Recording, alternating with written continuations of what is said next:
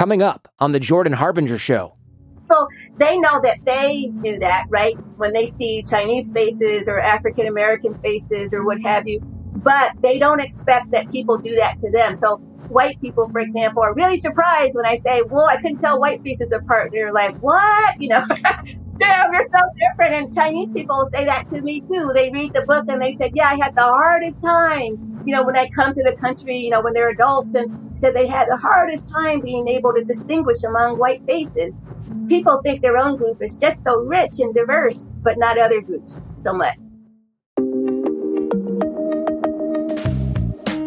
Welcome to the show. I'm Jordan Harbinger. On the Jordan Harbinger Show, we decode the stories, secrets, and skills of the world's most fascinating people. If you're new to the show, we have in depth conversations with people at the top of their game astronauts, entrepreneurs, spies, and psychologists, even the occasional neuroscientist. And today on the show, Dr. Jennifer Eberhardt. She's a professor in the Department of Psychology at Stanford University. She also trains police and law enforcement agencies on bias. Bias, even if we're unaware of it, has consequences. Today, we'll learn what's going on in the brain that creates and maintains bias, how bias can alter what we feel and even what we see, how bias is actually contagious, and why we may have evolved bias in the first place. I do ask some uncomfortable questions during this episode, so I'm just going to throw it out there for you that some of this might sound awkward or unwoke, because I'd rather get the science and Dr. Eberhardt's opinion as a qualified expert as opposed to being fully politically correct here during the show. I hope that's all right with you, and if not, feel free to jump to another episode.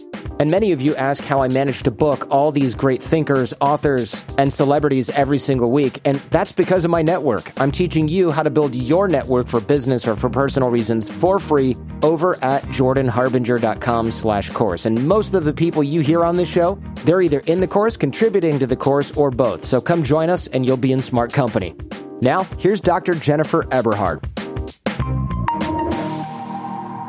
Yeah, when you wrote this book, the world wasn't on fire, at least not much as much as it is right now. That's true. Yeah. A lot has changed. I assume you're more busy than usual. That's a fair assessment. Yeah. yeah. I mean, bias training right now is uh, it's pretty hot, or bias research is pretty hot right now. And I, I'm guessing you won't have any trouble getting funding for any of the stuff you're going to do in the next decade, probably by now. Yeah, you know, it's funny. I, I think that's true in one way, and, and, in other ways it isn't. You know, so I feel like people are focused on bias and you know issues of race and inequality and all of that. But as far as the research goes, I don't know that people always turn to research to try to understand mm. the issues, and so they're sort of looking at like funding you know, traditional civil rights organizations as they should. They're looking at, you know, funding you know, community organizations and their, you know, that kind of thing. And so they associate, you know, issues of race and inequality, you know, with civil rights, right? Mm-hmm. But not so much science. And so that's what I'm finding. People do email me all the time to come in to give, you know, presentations or, or not come in anymore, but I virtually uh, give presentations on racial bias and so forth. But I don't know. It's an interesting kind of world we're living in where you know, a lot of people just sort of see it only as an issue of, you know, civil rights and that kind of thing. And then other people are, are sort of thinking about it as, uh, like, what do we do? What are the solutions to this in our workplace? And so I get a lot of those calls. Your book starts with kind of a sad story about your own son thinking that this man might rob the plane. Can you take us through that? It's a good way to start off, I think. Yeah, so uh, this is a story. So this took place when my son was just five years old he was really excited about, you know, riding on this airplane with mommy. And so we get on the airplane and he's like looking all around and he's checking everybody out. And he sees this man and he says, Hey, that guy looks like daddy. So I look at this guy and he doesn't look anything at all like my husband, like nothing at all. Right. And so then I start to look around on the plane and I realize that this man was the only black man on the plane. And I thought, okay, I'm going to have to have a little talk with my son about how not all black people look alike, right? So, so I'm getting ready to have this talk and I'm trying to, you know, think in my mind about like adjusting the language so that he would understand. But before I started to lecture him, you know, I paused and I thought, you know, children see the world in a different way from adults, right? You know, they haven't been conditioned year after year to kind of absorb things in certain ways. And I thought, well, maybe my son is seeing something that I'm not. Like maybe there is some resemblance there, right, between this man and my husband that I'm just missing. So I decide I'm going to look at this guy and I'm going to give it a shot. And I'm looking for any kind of resemblance. So I look at his height and there was no resemblance there. He's about four inches shorter than my husband. Look at his weight, nothing there. Facial features, nothing. Skin color, no resemblance. And then I look at his hair and this guy has long dreadlocks flowing down his back, and my husband shaves his head. okay. I thought, all right, you know, so I looked at my son. I'm like, you're going to get the talk, right? So I'm mm-hmm. all ready to give him the talk. But before I could say anything, you know, my son, he looks up at me. He says, I hope he doesn't rob the plane. and I said, what? You know, it was just, I, I just couldn't believe it. And I said, what did you say? And he says it again. Well, I hope that man doesn't rob the plane. I said, you know, daddy wouldn't rob a plane. And he said, yeah, yeah, I know. And I said, well, why would you say that? And he looked at me with this really sad face and he said, I don't know why I said that. I don't know why I was thinking that. You know, so we're living with such severe racial stratification that even a five year old can tell us what's supposed to happen next you know, this association between blackness and crime, you know, made its way into the mind of my five year old. And it makes its way into all of our children and to all of us. And that's how I start the book out because I feel like it's a story that really underscores just how prevalent, um, mm-hmm. you know, bias is and, you know, how damaging it can be. It seems almost impossible that that would have made its way into the mind of a five year old, but that just shows you how pervasive these stereotypes. Is it stereotypes or is it just what? What else is kind of going on? Like, how can that happen with a where a kid has is black has two black parents?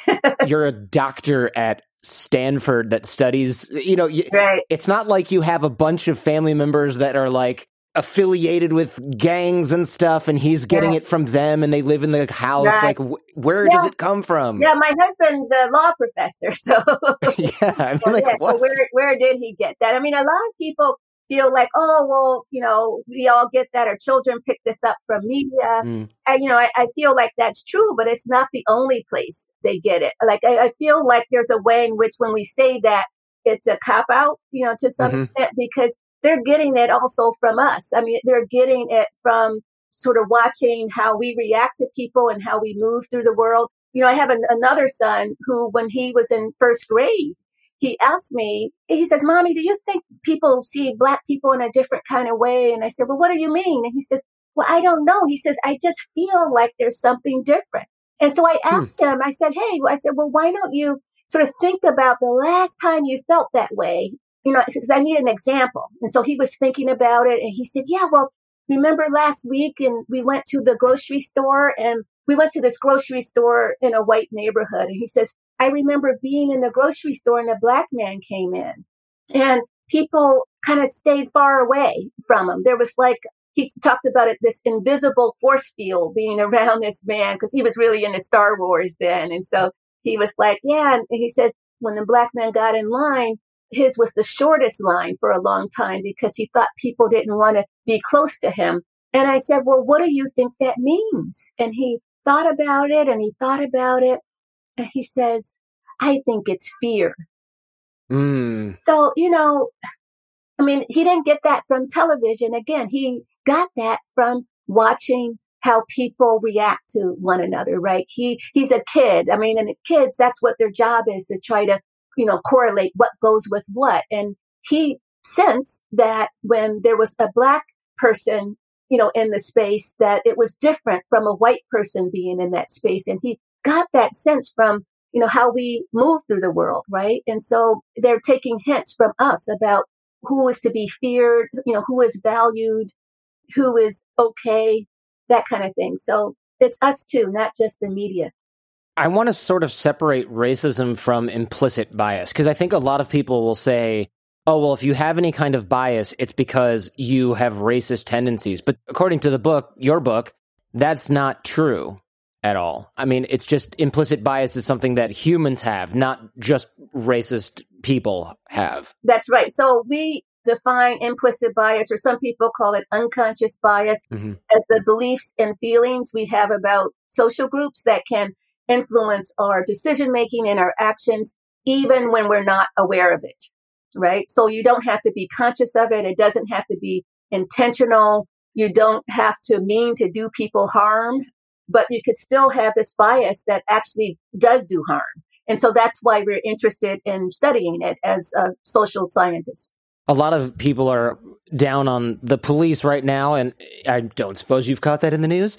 And and the book, again written several years ago, includes the story of this police officer who accidentally profiles himself. Can you take us through that? I thought that was really interesting and, and, says a lot about what profiling actually is when you accidentally do it to yourself. Yeah, so it's interesting. Uh, so this was a black police officer who shared this story with me once. And this is a story about him being undercover. And so ah. he said he was, you know, out undercover and he noticed, you know, this man in the distance, you know, that didn't seem right. And he said the man seemed similar to him. So he had, you know, he's black, he had the same build, he was about the same height and so forth. But he said that this guy seemed like he was armed and dangerous, right? And he also said the guy was really disheveled. You know, his hair was uncombed. He had on tattered clothing and it just didn't seem right. And so he wanted to keep his eye on him. And so he noticed him, you know, from a distance. He was kind of up.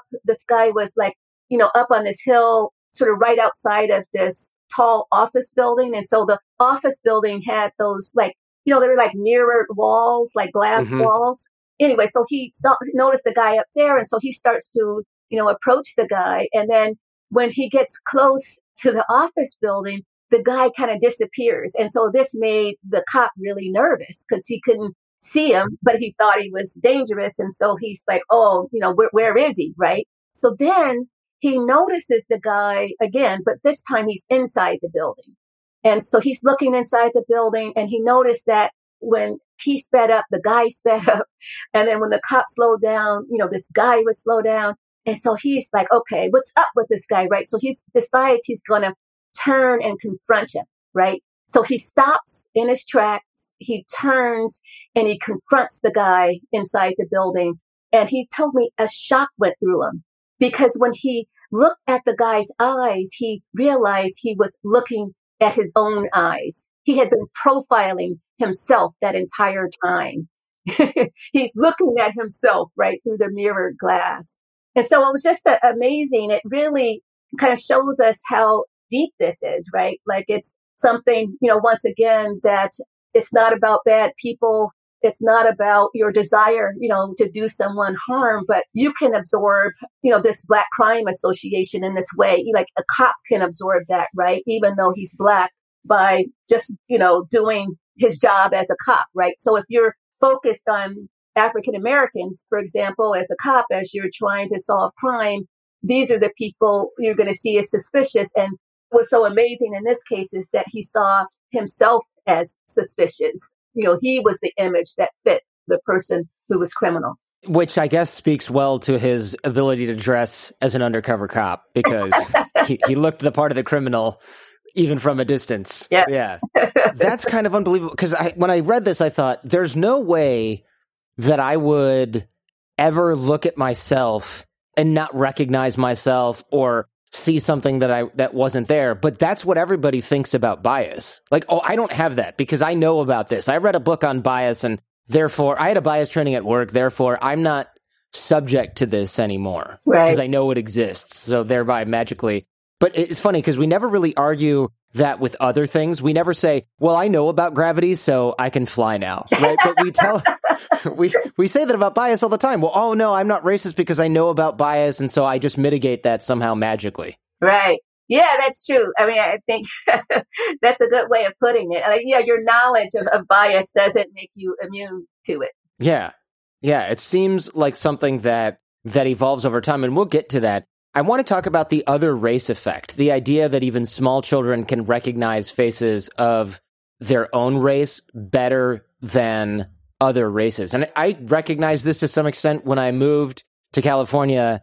This is a, not a politically correct story, but when I moved to California from New York and Michigan, I really thought that a lot of Asian people looked so similar. I didn't understand. I was like, I'm never going to get used to this. I can't uh-huh. really tell Vietnamese and Korean and Japanese apart. And honestly, I couldn't even tell you if I had two different Asian neighbors unless they were standing next to each other because I just couldn't really.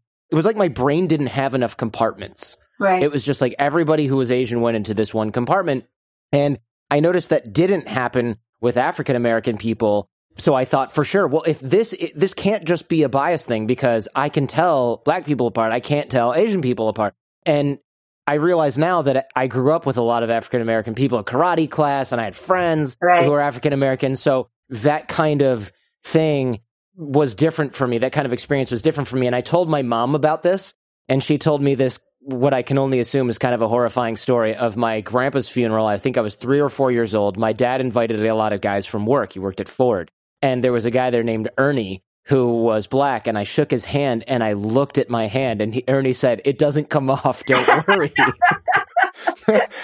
and I barely remember this. I had to wait for my mom to tell me. Apparently, it cracked everyone up at the funeral, but you know, it's something little kids do. Just like yeah. you're just fascinated. There's this giant guy who's probably like six five, or at least from my little frame, he, he looked enormous.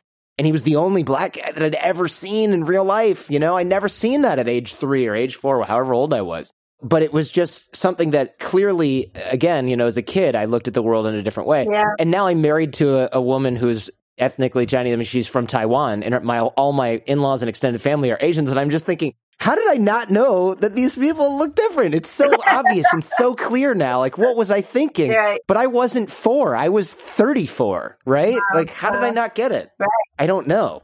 Well, a lot of it's just about exposure, like you said. Yeah. I had a similar experience when I was a kid. I wasn't as young as you, but I, you know, when I was 12, my parents decided we were going to move from an all black neighborhood to an all white neighborhood. And you know, I was nervous about like moving to the neighborhood and about like how I would be received and whether I would be, you know, accepted, whether I'd have friends and all of that. But, you know, it, it's interesting because the kids there were all friendly, but I still had problems making friends because, you know, I could not tell their faces apart.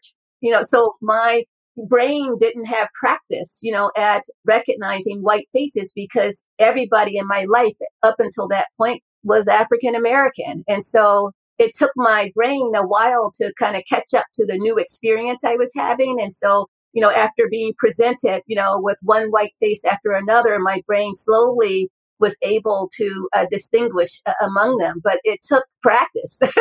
yeah, I can imagine. Yeah. I can imagine. It seems weird because America's so diverse, and yet here we are, like not able to tell our Asian neighbors apart, or not able to tell our white friends apart in our neighborhood that we go to school with for the first three weeks, or however long it takes to sort of acclimate. Do we know, by the way, how long that familiarity takes? Do you have any data on that? Yeah, that's really interesting. So there's research showing that infants, so so babies, right, as young as three months old, will show a preference for looking at faces of their own race. Hmm. So it starts really early, and you know, it's also partly a function of the fact, you know, that we're living in segregated spaces. So maybe, I don't know if you have any children, but. I do. I have one and he's mixed. So I'm like, oh. does he think I look more yeah. like him or does he think his mom does? I don't know. so again, it's a matter of exposure. It's a matter of experience. And so it's like, you know, our brains are very, you know, adaptable. And so we're like responding to what is in front of us and sort of what our experience is like. And so your child may not show this kind of effect, right? Like your child might be equally able to distinguish white faces and Chinese faces, for example. For a lot of people, you know, we're growing up in homes that are segregated racially. Oftentimes we're growing up in neighborhoods that are segregated racially. And so you don't get that exposure. And so your brain becomes better and better at distinguishing among faces that it's presented with, mm. and then worse and worse at being able to distinguish among faces that, you know, it's not presented with. And so that's the, the basic finding there. You know, we've done um, neural imaging studies on this as well. Actually, we I work with a team of neuroscientists at Stanford who were interested in memory. And so what we did is we put people in an imaging scanner and we showed them black and white faces. And we had black and white study participants in the scanner. And we were interested in how the brain would respond when they were looking at faces of their own race versus faces of a different race. And there's this area of the brain called the fusiform face area, or they call it the FFA. And so that's where we were looking in particular to see if there was a difference. And there was, you know, so the fusiform face area was much more active when people were watching or looking at faces of their own race than if they were looking at faces of a different race. So our brains are better at recognizing familiarity. Do we know why we might have evolved this? Because it seems like just not important on its face to be able to see. I mean, is it just so kids can recognize their parents? Like, what is this for? well, you know, it, it seems like race wouldn't be important, right? Right. So that's why, you know, when we first started this study, a lot of neuroscientists thought we wouldn't find anything because they felt like you know, face is a face and the brain just evolved to recognize faces because faces are important to us. We want to be able to distinguish friend from foe, like someone who is going to do us harm versus someone who we were familiar with and so forth. And so as a matter of survival, to some extent, we have to be able to recognize faces, but they didn't think race had anything to do with that. But it turns out that it did. And that's because it's not just about evolution. It's also about exposure. It's also about experience. And so there's this mm-hmm. neuroplasticity, right, that the brain right. has. And so we have this ability to adapt to our circumstances. And if we're growing up in the world or in an environment where race is important, our brain kind of adapts to that. It also works with children. I noticed that in the book, people who work with children can tell babies apart more easily. Yeah. When I had my son Jaden, Unsurprisingly, he looked like an old Chinese man because he's a newborn and he's half Asian. But then I noticed that all my friends' kids, regardless of race, just looked like different shades of old Chinese men, kind of. and I thought, like, oh my gosh, this would be really easy to mess up. Like, if you have three people who are of the same or similar skin tone and they have kids in that nursery, I yeah. mean, your guess is as good as mine. I wouldn't have been able to tell my own son apart from most newborn kids at first. Right. But nurses sort of, I won't say evolve, I guess they develop the ability to really tell baby features apart. I guess they're right. looking at different things. Right. Yeah, you can become an expert at whatever, you know, it is that you're exposed to. So they're exposed to infant faces. They can tell those faces apart over time. They've even done this with uh, teachers, right, who are, you know, teaching in grade school. You know, those teachers are mm-hmm. able to tell eight year old faces apart from one another more so than college kids are who don't have any kids, right? So I think a lot of times people think about, well, if it's in the brain, that means it's stable and it's something that's evolved to be that way, that it's permanent, but it's not. The brain is always evolving in a way, right? It's always responding uh, to sort of what it's confronted with. And blind people's brains, you've noted, repurpose, and I put that in air quotes, right? They repurpose their visual cortex. And We've seen brain data from is it London cabbies where that when they learned the knowledge of all the streets, their brains visibly changed within just a few years. And I know we've actually yeah. got some London cabbies that listen to this podcast all the time. Oh, really? uh, shout out to my shout out to the London cabbies who never get lost. We got to put you guys in a brain scanner next time I come to town. The problem though now is that with all the technology, they don't have to memorize twenty five thousand streets anymore, yeah. and so their brains probably don't change, you know, even though they're still, you know, in the same profession. So the requirements sure. are different. Yeah. This also kind of goes, there's a flip side to this. And I thought this was kind of fascinating. This gang of purse snatchers. Can you take us through this? This was like a weirdly, like a gang of thieves using neuroscience somehow to get away with crime, which I'm guessing that was a little bit more of an accident, but I thought that was fascinating.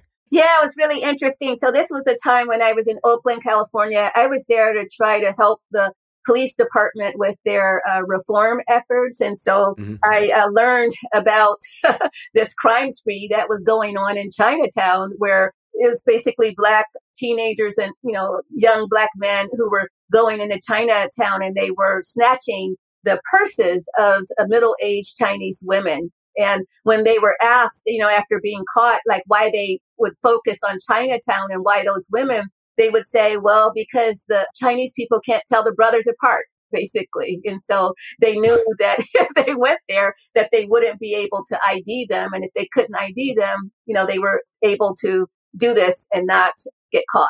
So, and they eventually, obviously, they get caught because we have video cameras now because it's not 1950 and like you can just show the person is there. But I thought that was really, this is clearly like kind of the same thing that was happening with me, right? Like, oh, I don't, I, who was it? I don't know. It was the dark skinned guy. Like, okay, um, we, there's three black men in the lineup that look nothing. One has dreads and one is bald. Which one was it? I can't tell.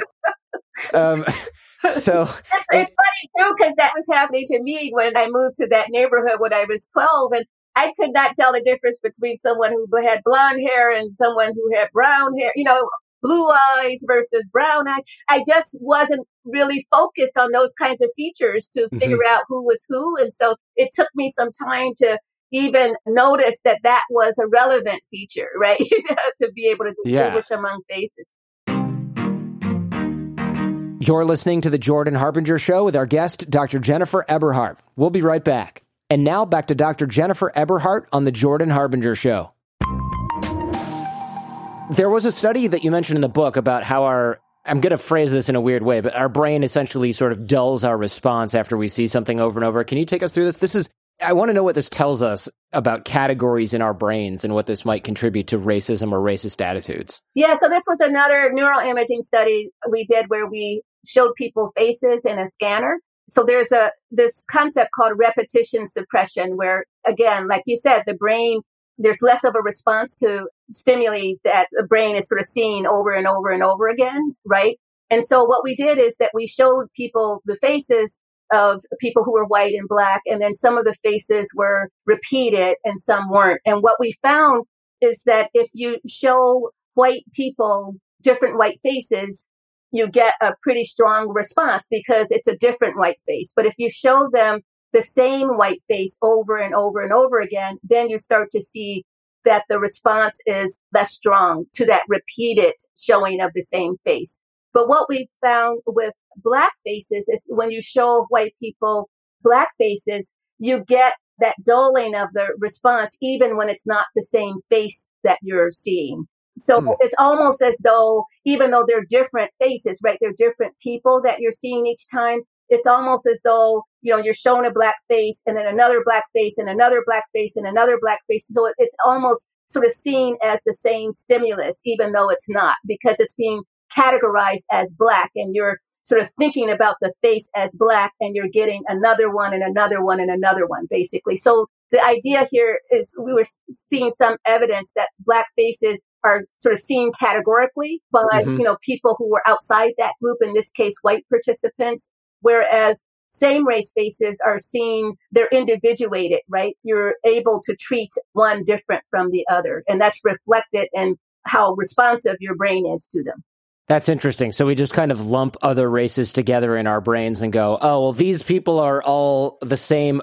It's unconscious, right? It's our brain just doing it. Like, all right, well, all these people go in one pile, but everybody who kind of looks like me goes in a hundred thousand separate little, or you know, two hundred separate little piles. That's right. I mean, you you get this too, right? When uh, people are so, you know, they know that they do that, right? When they see Chinese faces or African American faces or what have you, but they don't expect that people do that to them. So white people, for example, are really surprised when I say, well, I couldn't tell white faces apart. They're like, what? You know, I can't. But they're so that. different. Yeah, they're so yeah. different. And Chinese people say that to me yeah. too. They read the book and they said, yeah, I had the hardest time, you know, when I come to the country, you know, when they're adults and said they had the hardest time being able to distinguish among white faces. People think their own group is just so rich and diverse, but not other groups so much. It's comical in a way. It's a little sad, of course, but it's also comical to think that like no, it's minorities that look all the same. White people, we are very, we are so diverse. And it's like, well, you know, come on, man. It's just ridiculous to think that. What really surprised me was that knowing someone's race as a category actually affected how we see their facial features. So this computer simulation with different haircuts. Oh, yeah. That was mind blowing that we could actually, well, tell us what this means because I don't want to put conclusions on your work, especially if I don't fully understand it. Actually, this was an, a study that was conducted by another social psychologist, Michael Zarate, mm-hmm. and he was interested in. We've been talking a lot about bottom up effects of the other race effect. What I mean by bottom up is just like experience driven effects, right? But he was interested in the role of top down processing. And so we're talking about the role that categorization can play in how we perceive faces. What he did was he showed people the same face. And this is with Latino participants. So either they saw the face and the face had a haircut that was like stereotypically Latino at the time. I think this was in the 80s when they did this study. Or it was the same face, but the face had a haircut that was stereotypically African American. And so they were perceiving the face as either a face of a black person or a face of a Latino, right? And they found mm-hmm. that when they perceived the face as Latino, they could distinguish it a lot better when they perceived that same face, right, as African American. Because when he's African American, he's an outgroup member, right? And so you're not processing, you know, the face in the same way. You're not thinking about it in the same way. They're not these kind of fine grained distinctions, really, right, that we're making. Mm-hmm. So that's what, you know, they found. So it's not just our experience, it's also how we're taught to categorize people and then lump people in the same group. You know, I had a friend when I, I was in college who had a sister who passed for white. They were sisters, but my friend, she looked African American, but the sister looked white actually. But it was interesting because they had some of the same features. So even though the sister had blonde hair, she had the same forehead as my friend. She had the same eyes. She had the same lips. She had the same expression. She would make facial expressions, but no one ever confused them for sisters because they categorize one as white and the other as black. Wow. So in our minds, these people were in completely different buckets, even though there were objectively a lot of similarities. A lot of similarities. And so the sister who was passing was never found out, even though people would meet her sister. Oh, oh, I thought your sister's name was Marsha. Oh, that's interesting. She has the same name as your sister, you know, not realizing that yeah. the black sister was the sister, right? that's incredible. It also seems to confuse the way that we interpret emotion, right? So we might see it causes confusion in yeah. perception, the way our brain creates stereotypes. Take us through this because this, I can see this causing a lot of issues with policing and just reinforcing the stereotypes that people already have. Yeah, so they've done studies. Well, one, they've done studies showing that just like you have this other race effect that we're talking about, people are less able to read the expressions of people who are not in their race. So that causes mm. a hmm. problem. So that number one. But then the second issue is that there are all these other studies showing that people are faster to read anger or aggression right into the faces of African Americans than they are into the faces of other people. So they've done studies where they will take a face, it's the same face, right? And they will gradually change the expression on the face. And so these are faces people are watching on a computer screen and they see this face and it might start out really angry and then it goes to neutral, right? And so they have to say the moment at which that face goes to neutral. And they find that if it's a black face, people see the anger for longer. So it's like the anger, it sort of continues to bleed over even when the expression has gone to neutral. So it's just really interesting. They've done this also with biracial faces that they tell people this face is or this person is either black or white. Mm-hmm. And they find with the same face, if you're told that that face or that person is black, the anger will linger longer on the face, even as the expression is changing to neutral. Is it just faces or is it also other body movements? Like if I'm wildly gesticulating, but I'm a nerdy white dude, am I going to be perceived in the same way as if I'm wildly gesticulating, but I'm the same build, same height, but I'm African American? Is that going to be judged as something else? Yeah, that's a great question. We're actually trying to do research on that question right now. But if you look out in the real world, there's some evidence for that. So, for example, yeah, that's where I got the question, right? Oh, yeah. Like, you know, like, hey, uh, how did you possibly think that this was an aggressive motion? Oh, because this person is another a different race than you, right? You know, right, right. And we find like the NYPD, for example, when they were at the height of the stop and frisk practices there in New York, they were stopping lots and lots of African American and Latinos. And one of the reasons they were stopping them was for furtive movement. And so what they mean by fur, well, first of all, they didn't know what they meant by furtive movement. there was no agreed upon definition, you know, of what furtive movement was in a department at that point. And so that left it to individual officers to decide for themselves what was furtive, what was suspicious movement. And so different officers could do that in different ways. And what we were interested in is the role that race played in what they thought of as furtive. And we found that you know, when you just look at black and white people who were stopped for furtive movement, 88% of them were African American and 12% were white. And then when we look at how they were treated after being stopped for furtive movement, we found that African Americans were more likely to be frisked. They were more likely to be subjected to physical force even though they were no more likely to have a weapon. And in fact, only 1% of the people who were stopped for furtive movement actually had a weapon during the height of stop and frisk. And so that's what we found. And it's interesting because, you know, even though this is the case, you know, this is a pretty low hit rate, right? 1%, right? But, you know, there was a lot of support for stop and frisk in New York at that time. And when we looked at why there was that much support, well, we found that the more people were sort of reminded of racial disparities in the criminal justice system. So, for example, the more black they thought the prison population was, the more supportive they were of aggressive stop and frisk practices at the time.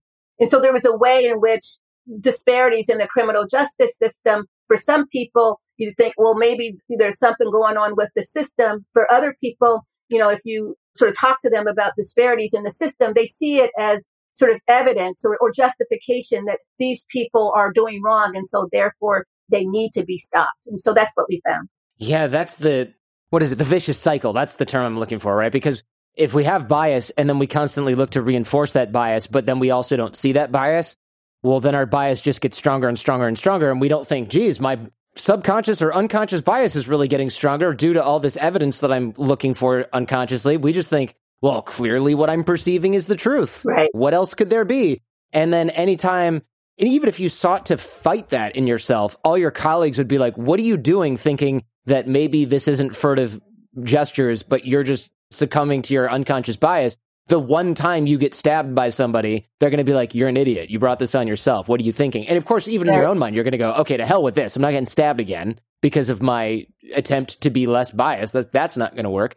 I wonder, is bias contagious? You know, can I get bias from somebody else? I'm sorry. it's funny. Yeah.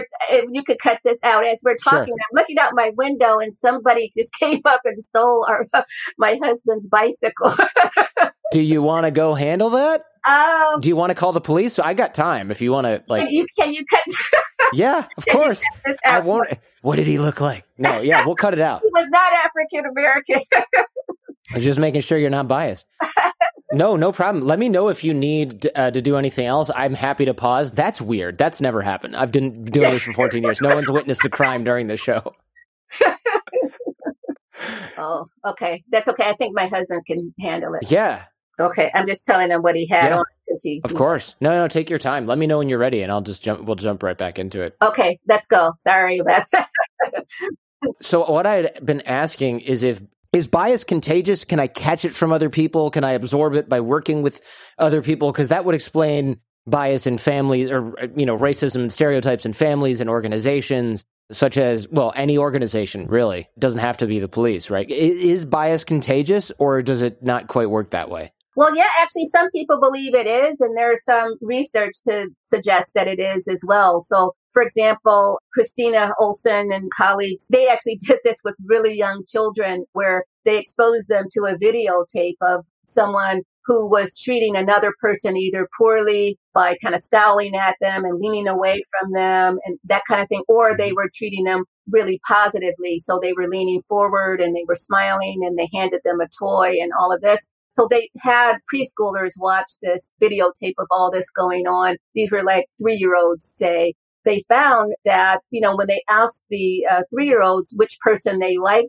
they liked the person who was treated well, but disliked the person who was not treated well, right? And oh, wow. So when they were asked, well, who would you want to share a toy with? It was the person who was liked, um, not the person who was disliked. And so they watched this clip for seconds, right? And already they could pick up on what was not just what was happening, but they made an assessment about it. So if you're treated badly, that means you're a bad person. If you're treated well, that means you're a good person. And so it's interesting. They were blaming the target of the bias, you know, for the bias rather than the holder of the bias. And so that's one hmm. study where you could see how that's contagious if you're watching, yeah. especially as a kid, and you're learning who was nice and who is good and who to approach and so forth based on how you're treated by others, the bias of others. There's also some other research by Nalini Ambady and colleagues where they were looking at this in adults and they were interested in the role of media as being a way that bias can be contagious. And so what they did was is they looked at popular television shows that people watched and they didn't look at shows where, you know, black people were in sort of negative positions, right? Or, you know, positions where they were the criminal or something like that. They looked at shows where African Americans were represented in positive ways and you know, where they had roles as strong characters like doctors and lawyers and so forth. And what they did was they looked at how that black actor was being treated by other people on the set.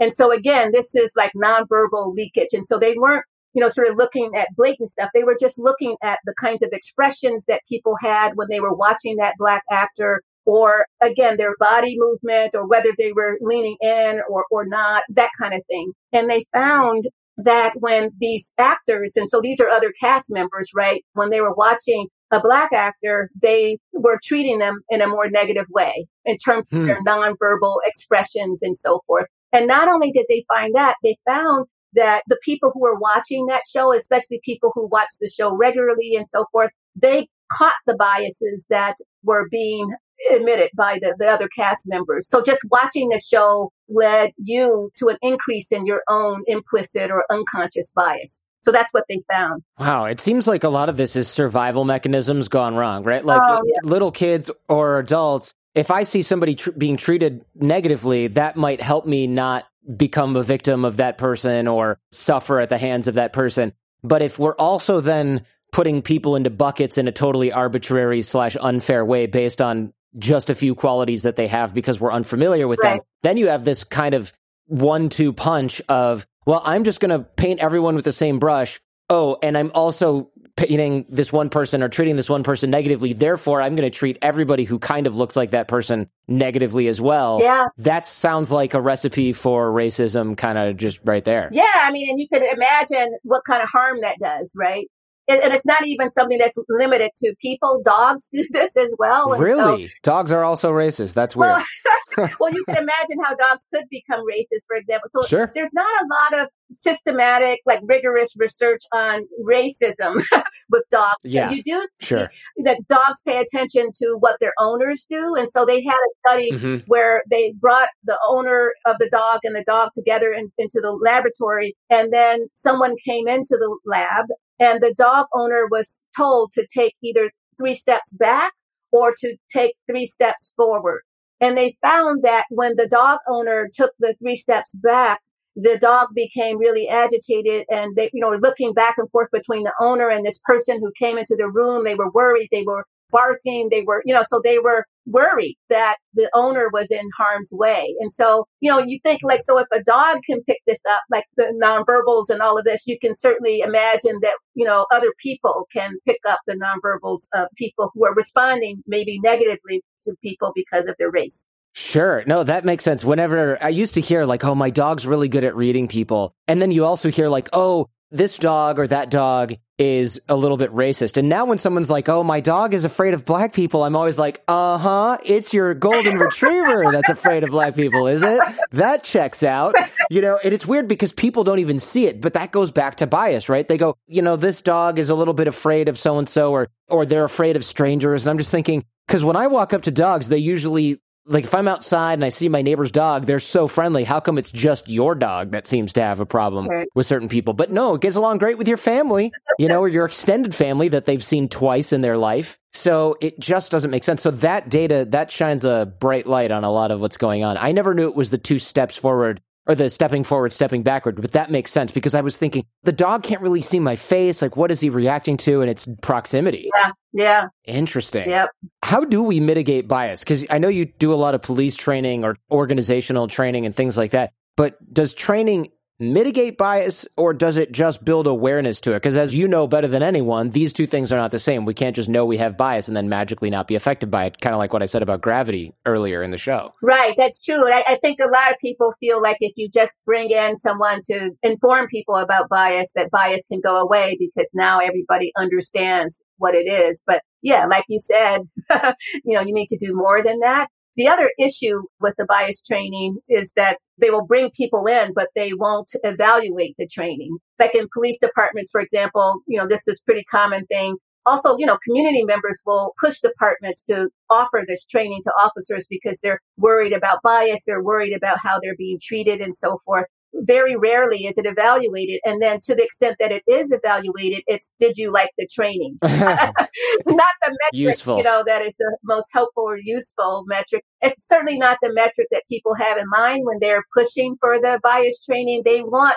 there to be bias training because they want to improve police community interactions because they want more just policing. And rarely do you have a bias training that is evaluated using those metrics. And so I feel like we need to change that because one thing, you know, people will say, well, it can't harm people, right? To have this bias training that they, so now they have information that they didn't have, you know, even if it doesn't change their biases. In some ways, you know, it might, right? Because if you're doing that instead of doing other things that actually could move the needle, then that's a problem. You know, it could make it less likely that you're going to, you know, look at making changes to the culture in that police department. It could make it less likely that you're going to re-examine enforcement practices. It could make it less likely that you re-examine the policies that you have. So it could in some way actually lead to a problem, especially if you're only doing this bias training in isolation and then not even um, looking at how that training actually really changes outcomes, the outcomes that you care about. This is the Jordan Harbinger Show with our guest, Dr. Jennifer Eberhardt. We'll be right back. Thanks for listening and supporting the show. Your support of our advertisers keeps us going.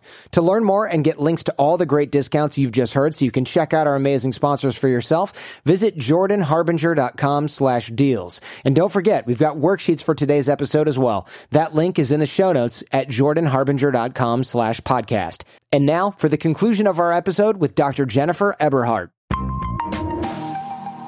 There are a lot of studies that you wrote about in the book, Biased, that were really shocking and kind of bring into question the way that the way that we even look at our own perception, our own brains, right? There was one that said, and I'm paraphrasing here, obviously your conclusion, but studies rate people's perception of, let's say, African American people as taller and heavier. And I had to read that a few times because I thought, so am I literally seeing black people as larger and heavier than they actually are? Like, how is that possible that what I am seeing, and we've studied this on the show before or discussed this on the show about how our eyes are bringing in photons and then our brain does the rest right, of it and right. calculates the image. So this bias is, it's not just like a background program that's running and affects some of our thoughts. I'm literally seeing, hearing, feeling whatever different things. It's almost like it gets between my eye and the rest of my thinking brain and just messes with the data. Right. And it's similar to what we were talking about with the expressions, right? Right. You see a black face, you know, you're seeing it as angrier for longer. Mm-hmm. See a black person, you're seeing that body as stronger, as more muscular, as heavier you know, it's more threatening, really. So researchers have found that, and they also have found that actually affects your endorsement of use of force against the, the black person. So people who are thinking that black bodies are heavier and stronger and more muscular mm-hmm. feel like it's more justified, for example, for officers to u- use more extreme force against black people. Right, like I feared for my life. He's so much bigger than me. Uh, he's three and a half pounds heavier, and he's a centimeter shorter than you. Like, what are you talking about? But if we actually see the person as he was 6'5, 280, it's like, well, wait a minute.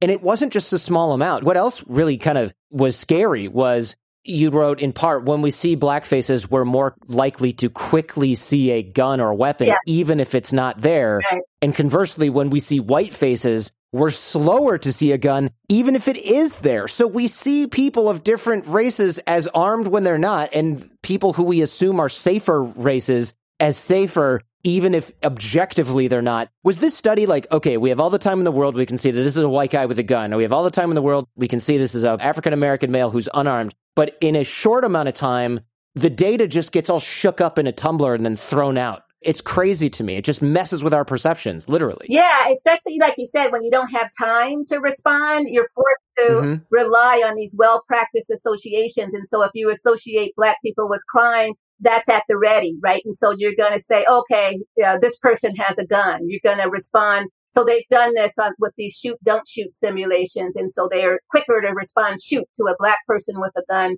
than a white person with a gun. Oof. But it's only when you're pushed to respond quickly. So you're using your intuitions about, you know, what's happening and that's driving your response rather than, you know, sort of pausing and sort of looking just to see what's happening. But sometimes people have to make split second decisions. And sure. that's why the work is uh, relevant. To undo that must be, I mean, that's the science magic wand that we're probably looking for, right? Where we can just be objective about what we see. You have to take like, I don't know, a few hundred thousand years of evolution out of the equation and train people to do it really, really, really fast.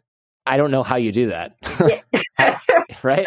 I also found it surprising that even homes and real estate seemingly are not exempt from prejudice. Obviously, a house can't be racist, but tell me about how bias affects real estate and homes. I've never thought about this. Of course, this is your line of work, but this was shocking and disappointing as well, right? Yeah, well, people have social scientists, especially sociologists, have you know, they've been studies for a long time now showing that homes in black neighborhoods are worth less than comparable homes in white neighborhoods, that kind of thing. But what we wanted to do is to look at the identical house and only uh, change the owner to see if for the same house, people are seeing it differently and evaluating it in a different way. And so we ran a controlled study on this. We actually used house hunters on Craigslist. And so we told these house hunters that we were, we had the study. We were interested in how people evaluate homes online. And so they agreed to do the study. The house that we showed them was a house that was owned by the Thomas family.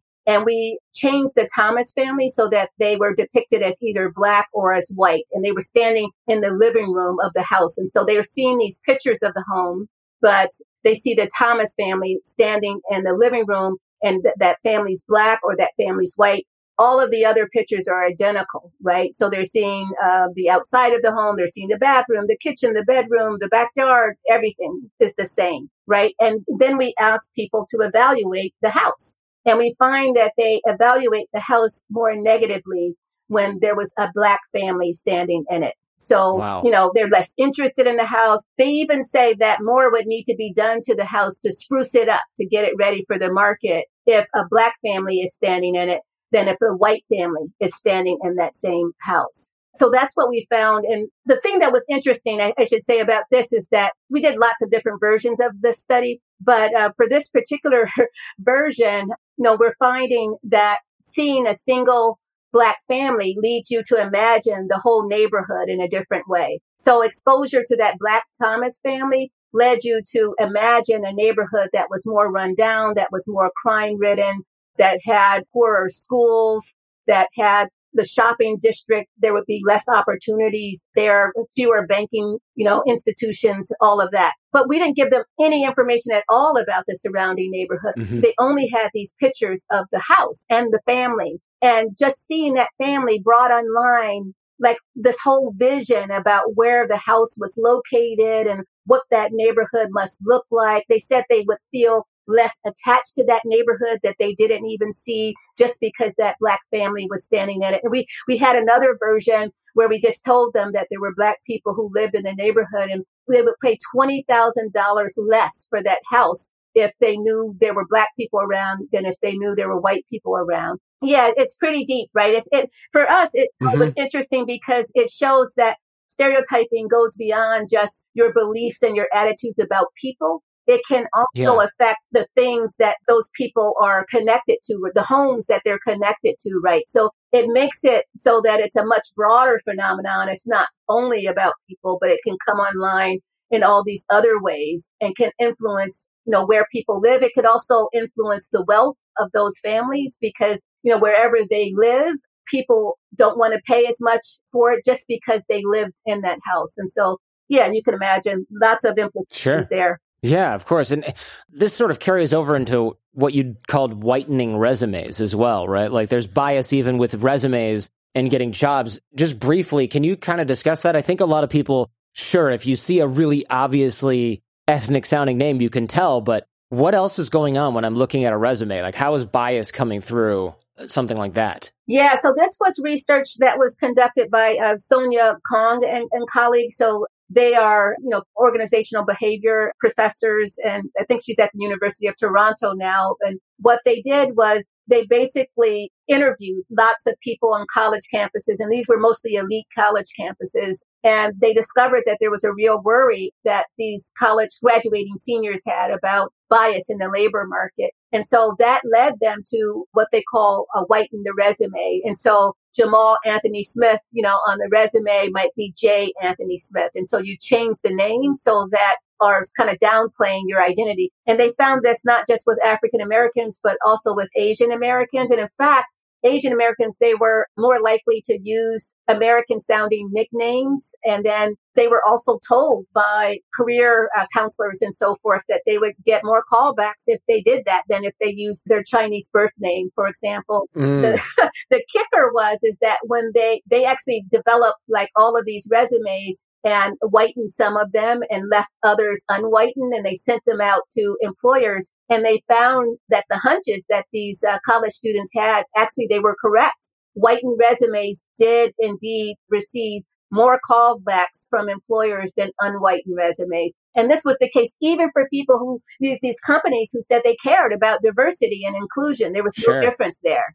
So we care about diversity inclusion, especially if it's somebody else's problem, right? or like somebody else has to deal with it, or like yeah, maybe in your company, like not in my department.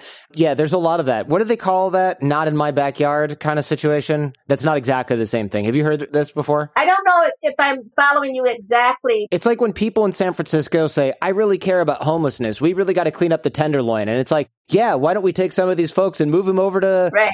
Nob Hill, and they're like, "Well, not here. How about some other neighborhood?" Right? It's in it's they call them NIMBYs, not in my backyard. Where it's like we need to let in all the people who want to come to America. Cool, let's move them to you know Palo Alto. Mm, let's move them to Detroit instead. Yeah, I mean, and also, I mean, in this case with the college students, it led them to signal that they would fit in. Mm-hmm. They would fit in culturally. So, for example, with Asian Americans, they would change their hobbies and the, the things that they you know, like to do and all of that to things that were more palatable um, to white Americans. So they would say they like to ski and you know, they like to go camping and they like to go, um, you know, uh, waterboarding or whatever you call those sports. I don't even do sports. waterboarding. That's a white people thing right there.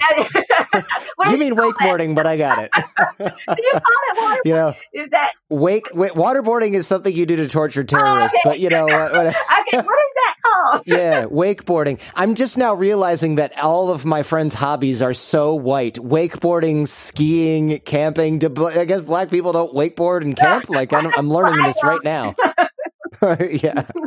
Uh, have you seen this? Did you? I, I, sent you this article actually. It's about orchestras and bias, and they started doing these blind auditions where they would say, "Hey, look, we need more diversity. Let's put the person who's auditioning behind like a curtain." So we don't know if they're a man or a woman. We don't know if they're Asian, black, white. We're just going to do blind auditions. And now they're finding that somehow that made things less diverse. I'm not sure how that's even possible. Well, what's going on there? Yeah, we were focused on gender diversity mm-hmm. there, right? Because at the time, the vast majority of orchestras were white and male. Yeah, and surprise. Yeah. So Old this white was, guys playing the violin. Yep, yep. So this was in the 70s. And so it was a real problem. And so they decided to actually institute these blind auditions where people could not see you know, the person who was auditioning at all, right? So they would put that curtain down and they would play. And so it, it actually did lead to real change uh, for women. So I think, you know, 50% more women made it beyond the sort of entry level interview. I think now, in fact, I think about 25% of the musicians who are in these, you know, big orchestras are women. So it did actually lead to some success and people like to hail that, you know, as a way to deal with bias. But the problem with it is that, you know, you're dealing with bias by being blinded to the person's identity. And so once she enters the orchestra, you know, it's clear, you know, that she's a woman and how does that change the dynamics? And, you know, I had read one of these news articles that there was a woman who was suing uh, the orchestra for gender bias in terms of pay. So the, the issues can continue. And so making people blind to identity doesn't solve everything. People like to think about this, you know, color blindness also yeah, to deal with, I was going to bring that up. Like, oh, I don't see color. And it's like, well, that's not helping anyone, right? Yeah, it's not. But then people are taught that, okay, if I don't see color, I can't be biased, right? But research on this shows that that's not the case. And actually, it's, it's the opposite, right? So they've done research with fourth and fifth graders showing that, you know, when you encourage, you know, these kids to value diversity, say, they can spot blatant instances of discrimination but when you take a group of kids and you encourage them to be colorblind, only half of them can actually spot instances of blatant discrimination. So what they're finding is, is that, you know, when you're trying to teach children to not see color, they also don't see the discrimination that comes with color. So it ends up leading people to be sort of more likely to be harmed, you know, by, you know, discrimination rather than less likely. Yeah. So there's a lot of, um, research on this actually. A lot of people are doing work on color blindness and you know, much of the work is showing that there's a cost, a real cost to color blindness actually. Mm-hmm. What about the old some of my best friends are black trope, right? Like I think a lot of companies are even getting bias training to kind of check the box, right? Like you even hear about this. There's blogs and articles written online about how bias training at such and such company was a bunch of crap and everybody just kind of like did it because HR made them go. Right. It seems like that would make things worse. Like, oh, well, our company's not discriminating against resumes that aren't white enough because we had bias training three Thursdays in a row. Like that could make kind of makes things worse. Or moral licensing, right? right? Like the concept that, well, we're doing the right thing with our bias training. So we can afford to maybe only hire good looking young white people to work in the front of the house or the front office because that's the image we want to portray. But we're not racist because we, again, we had bias training three Thursdays in a row. Right, right. My colleague Benoit Monin does a lot of work on this, this sort of moral credentialing, right? Where, mm-hmm. you know, you've done a good thing in the past. And so that gives you credit in the bank to do more bad things, you know, in the, in mm-hmm. the future. And so they're finding like more recently that it's not just individuals do this, but like you said, companies will do this as well. So, so that's what we were talking about before, right? That there could be a harm to actually having the trainings, uh, not just that they don't work as well as we might think, but it could also prevent you know companies from doing the things that they should to really you know address the issue yeah, I'm wary of whether it works. It seems like now it's probably the rage, the industry of bias training, right? It's like, I don't know if it's a new industry, but certainly right now it's going to be very de rigueur, right? Like a lot of this almost seems like low ROI or low cost image and brand management. Run by people who decided last week that they were going to do bias training because they read your book and some articles on Google and they're like, I can do bias training now not run by scientists. Right, true too. I mean, it's a big business. There are a lot of consultants out who are doing this across the country. Yeah. Uh, the vast majority of it actually is not run by scientists. So that's part of the issue with having more systematic evaluations of it. So uh, it would be great if we had those, right? Because we could tell like which trainings actually are effective, which aren't, why. You know, we can, you know, really delve into this. But maybe you start credentialing people who are doing bias training and make sure it passes the sniff test. I don't know. Yeah. yeah, you're right. You should raise the bar. Right, raise the bar. That's right. What can we do? In closing here, what can we do to mitigate bias? If we're wired for it, we can't shrug it off because we're wired for it what on earth can we actually do about it? So, yeah, so we're wired for it, we're vulnerable to it, but that doesn't mean we're going to act on it all the time. You know, so our context, our, environment can either amp up the bias and make it more likely, or it can make it less likely. And so that's what we want to help people to understand that it's something that can be triggered by your environment. So if you know what those triggers are, you have more control over it. Like there's something that you can actually do about it. So been talking a lot about policing. I can give you an example there. You know, working with, you know, people from the police department here in, in California, in the Oakland Police Department, we were able to reduce the number of stops made by officers of people who weren't committing any serious crimes. And we did this by adding a simple question to the form that officers complete when uh, they're engaging in a stop. And that is, is this stop intelligence led? Yes or no? And what they mean by intelligence led is that did I have prior information to tie this particular person to a specific crime? Right. And we found that just, you know, sort of pushing officers to answer that question before they make the stop, they pause, right? They slow down. They are sort of using evidence of wrongdoing in place of their intuition. And that's what you want, right, to happen. Mm-hmm. And we found that by just adding that question, it really did reduce the number of stops officers made. And African American stops alone fell by over 43%. And the crime rate didn't go up. So there was a fear that you needed to stop that uh, many Black people to keep the crime rate down. But it turns out that the crime rate did not go up when you stopped fewer Black people. The city wasn't more dangerous, and actually, it became more safe. Well, thank you very much for your time and expertise uh, in the middle of your personal, very personal experience with uh, a crime being perpetrated upon you. There's a first time for everything. Uh, the book was great. It's called Biased. We'll link to it in the show notes for people that want to check it out. You know what? Actually, this might make sense to close with this. I mean, you have very personal experience as well with bias. If memory serves, the first time you heard yourself called Dr. Eberhardt was from a, a judge. Yeah. Can you give us the short version of that? That was a kind of a crazy story. Well, yeah, the short version is that it was the day before I graduated from Harvard with a PhD in psychology, and I was pulled over by a cop. And turns out he thought that my tags were expired and he ended up calling a tow truck and arresting us. I was with a friend, so that's why I say arresting us. We ended up getting arrested for expired tags, basically, or so we thought. We were actually handcuffed and um, sort of taken into the precinct and handcuffed to a wall and all of that. So it was just a horrific experience. I was let go and I was able to, you know, go to my commencement and all that with bruises and, and so forth. Um, but then the next day I had to appear in court.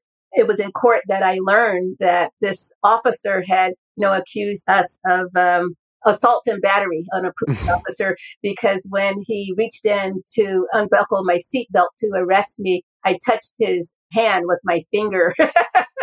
so, so anyway, so we were shocked to learn that. And it turns out that the judge threw the case out and basically looked at me and said, Dr. Eberhardt, you are free to go. And that was the first time someone called me Dr. Eberhardt. That's like it's a little humorous in the beginning, but then you realize just how sad it is. Like you should have been like the happiest moment, one of the happiest moments of your life. You just finished a decade or something eh, or more of research at one of the hardest schools in the world. And it's like the person using your title for you first is not so, it's not the dean, the regent, your family. It's the judge saying, Oh, look, you're not a criminal because you have a P. this whole thing is a bunch of crap and you got a PhD from Harvard that says studying this exact thing. I mean, it's just a cruel irony in a, in a weird way. Yeah. Sad irony. It was.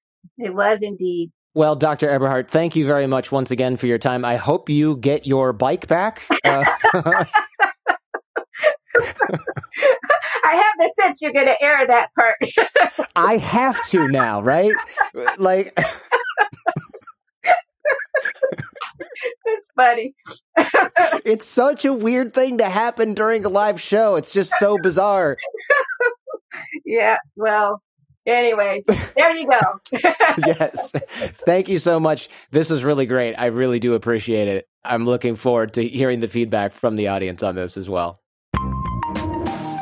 A lot of folks ask me what are my favorite episodes of the show. It's really hard. It's like picking a favorite kid. But before I close the show and give you my final thoughts, I wanted to throw down this trailer of episode 201 of The Jordan Harbinger Show.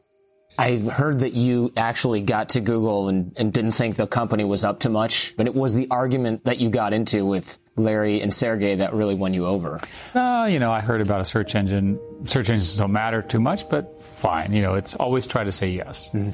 So I walked in to a building down the street, and here's Larry and Sergey in an office, and they have my bio projected on the wall. And they proceed to grill me on what I'm doing at Novell, um, which they thought were a terrible idea. And I remember as I left that I hadn't had that good an argument in years. And that's the thing that started the process. In a meeting once, someone asked you about the dress code at Google, and I think your response was, well, you have to wear something. That rule is still in place. yes. you, still, you have to actually wear something here at work. They hired super capable people, and they always wanted people who did something interesting. So if you were a salesperson, it was really good if you were also an Olympian. We hired a couple rocket scientists. Now, we weren't doing rocketry. We had a series of medical doctors who we were just impressed with, even though they weren't doing medicine. the conversations at the table were very interesting, but there really wasn't a lot of structure. And I knew I was in the right place because the potential was enormous. And I said, Well, aren't there any schedules? no, it just sort of happens. If you want to hear more from Eric Schmidt and learn what role AI will take in our lives and how ideas are fostered inside a corporate beast like Google, check out episode 201 of The Jordan Harbinger Show. I enjoyed this episode. I do also, I have to think this might be the first time someone's actually been robbed during an episode of the show. That's really a first here on The Jordan Harbinger Show. Not even once in 13 plus years has this happened while we're recording that someone has witnessed a crime happening to them in the moment from their home office window or anywhere for that matter. Some things we didn't get to touch on during the show. Personal connections and relationships also mitigate effects of personal bias. It's almost like we're replacing one bias in favor of another, but it doesn't matter what type of relationship, although the closer the relationship, the better. So if we fall in love with somebody of a different race or ethnicity, it helps mitigate that bias even more. Or if we make friends with somebody with a different race or ethnicity, it'll help mitigate that bias. So one strong or close relationship of another race or ethnicity can shatter stereotypes across the board, but it can't always. I know tons of people, of course, and we all do, right, who are low key racist, but they're there was a black guy at my wedding, right? So they just think their friends are the exception to the stereotypes or bias. But in general, creating relationships with people of other races and ethnicities does help to mitigate bias. So if you find that in yourself, you know what you have to do. Other studies from the book that I thought were fascinating, namely, our brains associate negative words with darker colors. This is all an unfortunate accident of the genetic lottery where our ancestors were born. Also, discrimination, finding new places to rear its ugly head. Airbnb. Turns out even minority hosts discriminate against other minorities very disturbing there. Of course, Airbnb is doing a lot to try and mitigate this, but it is very tough, as we've found through the last, I don't know, couple centuries of American history. Very difficult to eliminate this. Our brains just don't want to cooperate. People with baby faces tend to be seen as more naive, less intelligent. Male leaders tend to have sharper features. Taller people have higher salaries and get further in their careers, according to some data. We've heard this before a few times. This is the result of bias, and bias creeps into our cognition in so many ways, it just seems almost impossible to prevent it entirely. Big thanks to Dr. Jennifer Eberhardt. The book is called Biased. We'll link to it in the show notes. If you do buy books from our guests, please use the website links. It does help support the show. It's a little bit, but it all adds up worksheets for the episode in the show notes, transcripts for the episodes in the show notes. There's a video of this interview on our YouTube channel at jordanharbinger.com slash YouTube. I'm also at Jordan Harbinger on Twitter, Instagram, or hit me on LinkedIn. I'm teaching you how to connect with great people and manage relationships using systems and tiny habits over at our six minute networking course, which is free. That's over at jordanharbinger.com slash course. Dig the well before you get thirsty. Most of the guests on the show, they're in the course, they're contributing to the course. That course is rife with the expertise of those you've heard here.